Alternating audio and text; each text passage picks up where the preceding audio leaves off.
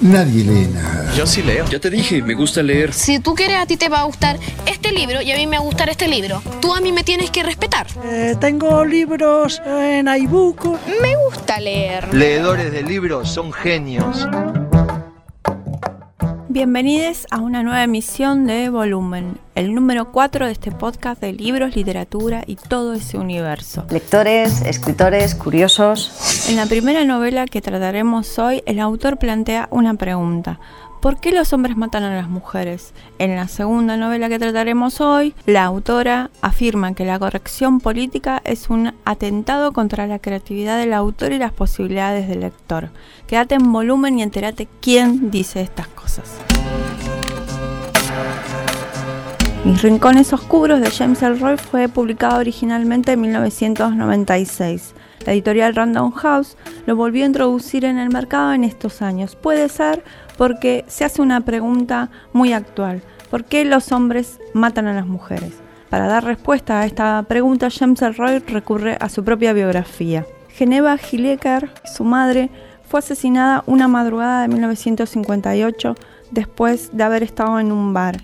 En ese momento, James Elroy tenía 10 años. Un dato muy importante es que el padre, luego de divorciarse, le enseña al niño Elroy a odiar a su madre de una manera minuciosa. La distancia entre madre e hijo en ese breve periodo de tiempo que compartieron fue enorme. Por eso la noticia no le impacta, ni siquiera lo sensibiliza. De alguna manera, padre e hijo se sienten hermanados y agradecidos por este hecho. Mis rincones oscuros se divide en cuatro partes. La primera es una descripción detallada y distante del asesinato de la madre de Elroy, de los policías que participan en la investigación, inclusive de la conformación ideológica de los integrantes de las fuerzas policiales. En el segundo capítulo narra en primera persona su niñez, adolescencia y parte de su juventud hasta los 27 años. En todo ese tiempo vivió en la pobreza de un departamento minúsculo con su padre, luego vivió en la calle, coqueteó con el nazismo, abandonó el colegio, consumió drogas y alcohol hasta no poder controlarse, entró y salió varias veces de centros de rehabilitación. Pero en el protagonista va surgiendo muy de a poco una reflexión diferente sobre la relación entre sus padres. Se siente estafado, por su padre que le inculcó el odio y comienza a desandar la misoginia. En la tercera parte, James Elroy ya es un escritor reconocido, estamos en la década del 90, pasaron 30 años del asesinato de la madre, entonces lo que él hace es reabrir el caso y junto con un detective que está por jubilarse de la policía de Los Ángeles, comienzan a investigar lo que quedó pendiente. El detective que lo acompaña se llama Stoner, este hombre dedicó parte importante de su vida a investigar feminicidios, muchas veces sin ningún resultado, sin ningún culpable. En una parte de la novela se habla de este detective de la siguiente manera. Había aprendido que los hombres necesitaban menos motivos para matar que las mujeres. Los hombres mataban porque estaban borrachos, colocados y furiosos. Mataban por dinero. Mataban porque otros hombres les hacían sentirse como mariquitas. Los hombres mataban para impresionar a otros hombres, mataban para poder hablar de ello, mataban porque eran débiles y perezosos. El asesinato sacaba su lascivia del momento y reducía sus opciones a unas pocas que podían comprender. Los hombres mataban a las mujeres por capitulación. La muy puta no se la mamaba o no le daba su dinero. La muy puta quemaba el bistec. A la muy puta no le gustaba que sobara a su hija de 12 años. Los hombres no mataban a las mujeres porque se sintieran sistemáticamente maltratados por el género femenino. Las mujeres mataban a los hombres porque estos las jodían de manera rigurosa y persistente. Él consideró esta regla como vinculante. Se negaba a considerarla verdadera. No quería ver a las mujeres como una raza de víctimas.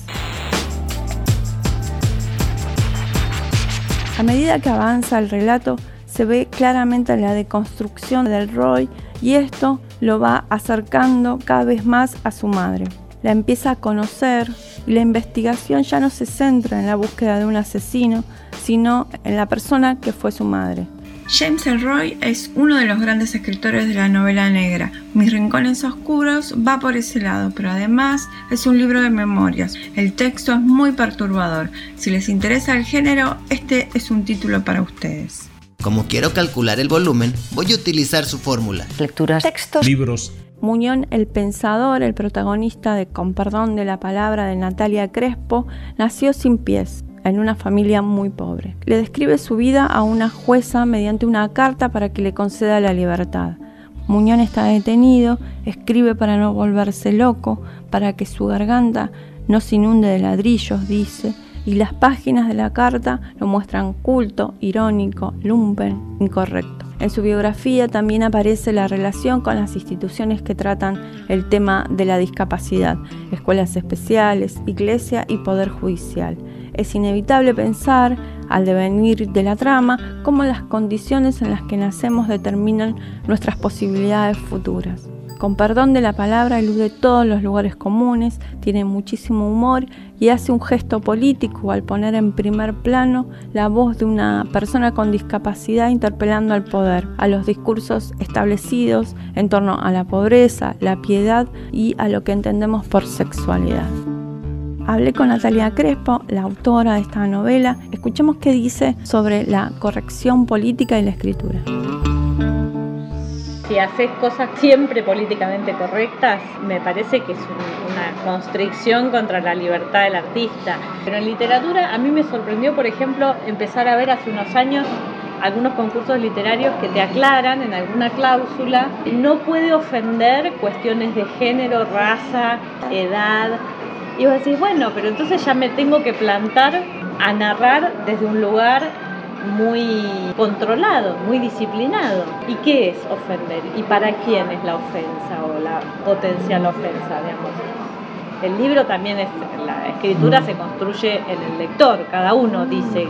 Entonces, eso me llamó la atención, como una especie de moralización de la que creo que tenemos que estar muy atentos, eh, está el riesgo de caer en decir lo que se espera lo correcto en ese momento, correcto siempre muy entre comillas, ¿no? Porque es algo históricamente cambiable.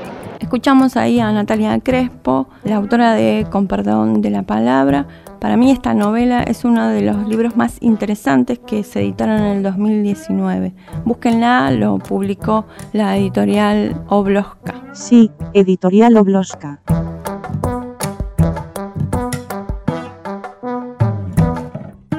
Me despido hasta el próximo volumen, pero antes presten atención a este muchacho.